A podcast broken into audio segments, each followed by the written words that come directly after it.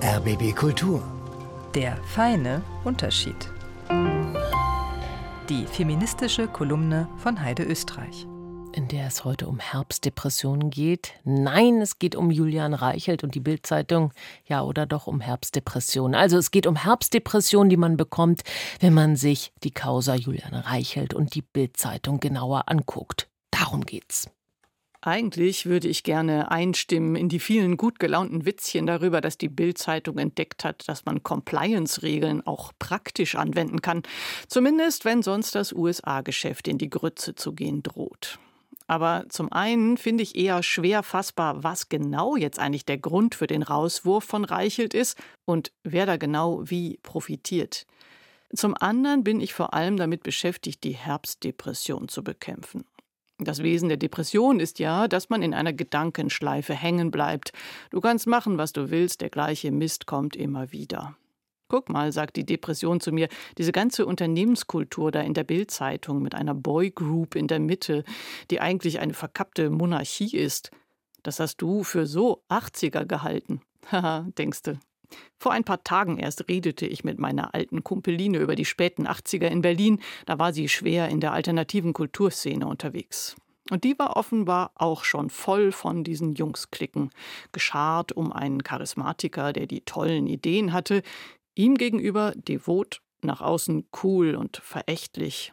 So bildeten sie eine Art narzisstisches Konglomerat. Man erkannte sie an ihren Cowboy-Boots, sagt meine Kumpeline. Die wurden auch Schnellfickerstiefel genannt. Außer so einer Art Groupie konnten Frauen in so einem Konglomerat nicht viel werden. Meine Kumpelinen damals, die mussten sich emanzipieren, schon aus Notwehr. Hat auch meistens geklappt. Sie haben ihre eigenen Projekte verfolgt, viele sehr erfolgreich. Aber wer gab den Ton an in der Stadt? Natürlich die narzisstischen Jungskonglomerate. Die sind halt unschlagbar medien- und massentauglich. Ein beträchtlicher Teil des coolen Berlin wurde von ihnen miterfunden. Das Stadtmarketing dankt. Julian Reichelt, bis gerade eben Chef der größten Zeitung in diesem Land, funktioniert offenbar wie die Berliner Jungs aus den 80ern. Das Einzige, was fehlt, sind die Cowboystiefel. Ein niederdrückender Gedanke, das müssen Sie doch auch zugeben. Und ich will gar nicht davon anfangen, dass die SPD gerade mal mit Ach und Krach eine Frau für eins der höchsten Staatsämter gefunden hat und die Jungwähler diese Boyband namens FDP gewählt haben. Okay, genug geungt. Jetzt mal Realitätsüberprüfung. Und das macht man in der Therapie auch immer. Es ist natürlich so, in patriarchalen Strukturen stellt sich, wenn man nichts macht, immer das Patriarchat wieder her. Ohne Anstrengung geht also nichts.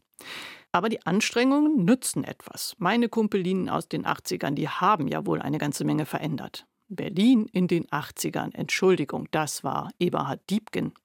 2021 dagegen wird Berlin seine erste regierende Bürgermeisterin bekommen. Nur 40 Jahre später. 40. Naja, ganz weg kriegt man so eine Herbstdepression eben nicht in einer einzigen Sitzung. Kommen Sie doch einfach nächste Woche wieder. Machen wir. So oder so. Heide Österreich mit ihrer Kolumne Der feine Unterschied auf RBB Kultur.